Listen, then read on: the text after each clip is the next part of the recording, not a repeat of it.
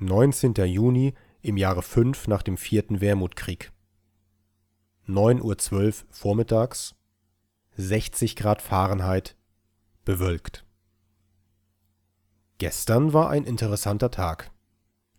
Ich hätte es fast nicht erwartet, doch Kapitän Mittger auf der Nebelweide ist tatsächlich zur vereinbarten Zeit am Treffpunkt erschienen, im Gepäck ein paar Herren der königlichen Gesellschaft samt Friedrich Eugenius.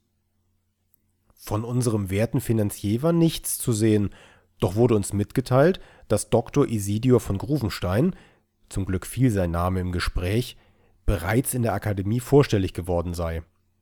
Irgendeine unbedeutende Kleinigkeit betreffs der Rechtmäßigkeit des unterschriebenen Vertrags.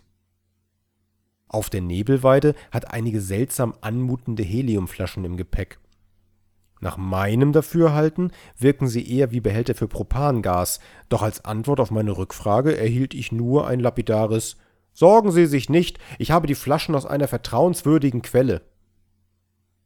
Ich hoffe doch sehr, dass die Quelle deutlich zuverlässiger ist als der Zusammenhalt der Roststellen, die in ihrer Gänze den Flaschenkorpus ausmachen. Die La Frontera Victoriana, die uns im Hangar vorgeführt wurde, ist ein Traum von einem Luftschiff.